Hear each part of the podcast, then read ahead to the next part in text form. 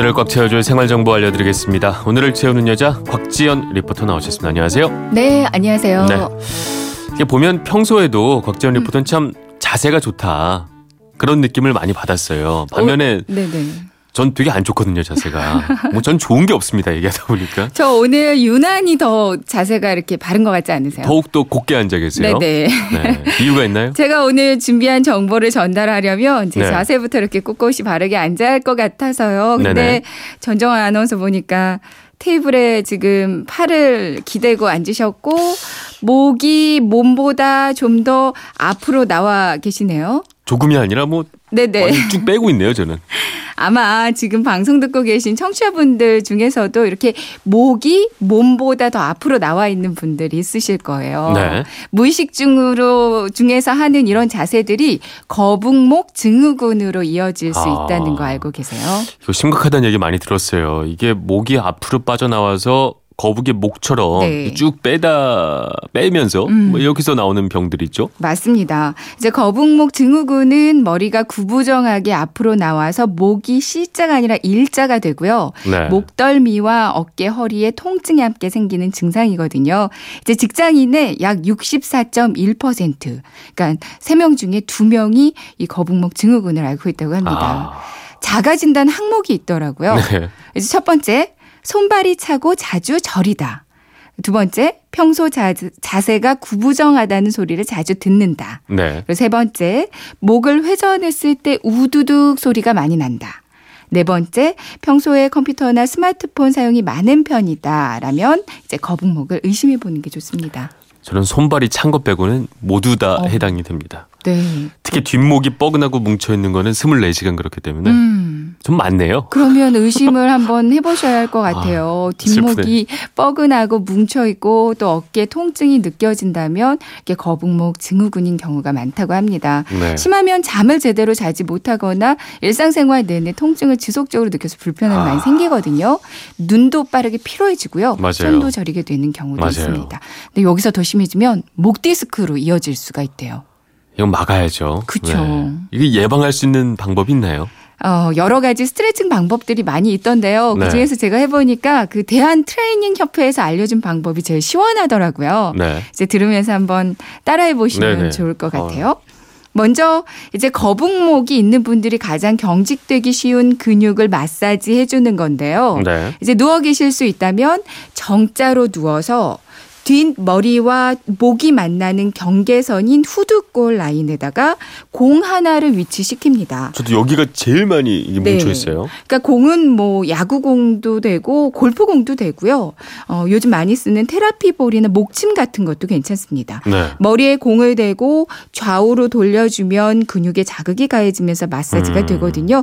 한 3분 정도 특히 더 아픈 곳을 집중적으로 해주면 좋고요. 네. 그리고 두 번째 방법이에요. 이제 목 앞쪽에 있는 근육 스트레칭은 이렇게 한번 해보세요.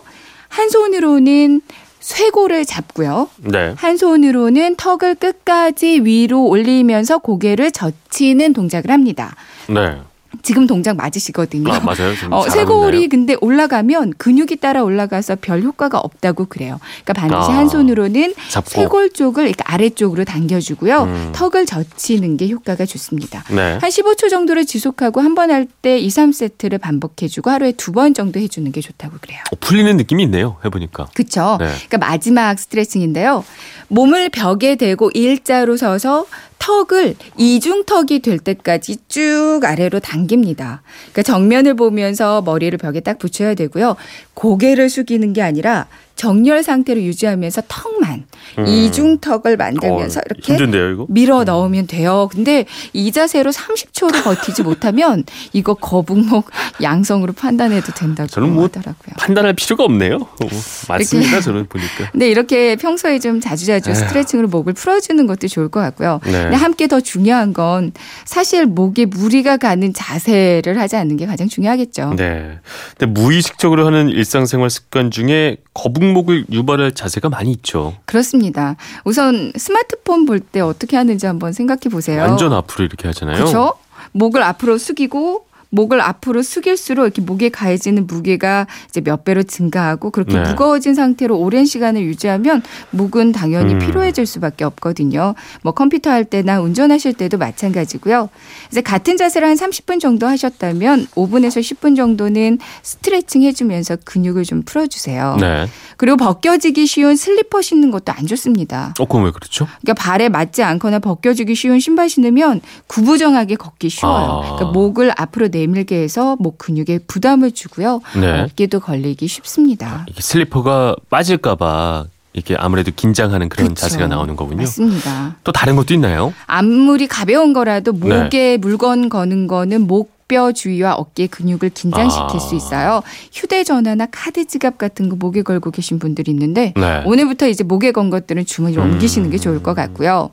고개를 숙이고 머리를 감는 자세보다는 반대 방향으로 돌아서서 이제 고개를 뒤로 젖히고 머리 감는 게 목에 부담은 더 없고요. 네. 한 손으로만 전화를 받거나 아니면 한쪽으로 목을 돌리고 엎드려 자는 습관도 좋지 않다고 합니다. 음.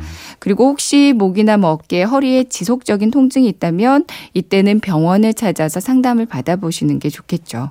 네. 네, 전정아 아나운서 또 이제 목 건강에 항상 신경을 쓰셔야 할 나이잖아요. 우리 나이가요. 오늘 내용 정리 부탁드릴게요. 아, 전 지금 약간 충격에 빠져서 어, 일단 병원을 찾아야겠다는 생각이 들고 있고요. 아이고. 잘 내용이 머리에 안 들어옵니다. 네네. 지금. 오늘 그냥 넘어갈게요. 네. 머, 머리가 아픕니다. 제가 일단은. 살짝 정리해드리면요. 네네. 일단 아. 스마트폰을 30분 하셨으면 5분 동안은 풀어주세요. 그리고 네. 이제 기본적으로 목 근육을 긴장시키는 자세들은 좀 피하는 게 좋을 것 네네. 같습니다. 병원도 가야 될 것 같고요. 네. 네, 오늘 하루 알차게 꽉찬 정보였습니다. 아침부터 좀 우울해지는 감도 없지 않아 있습니다. 지금까지 오늘을 재우는 여자 곽지연 리포터였습니다. 고맙습니다. 네, 고맙습니다.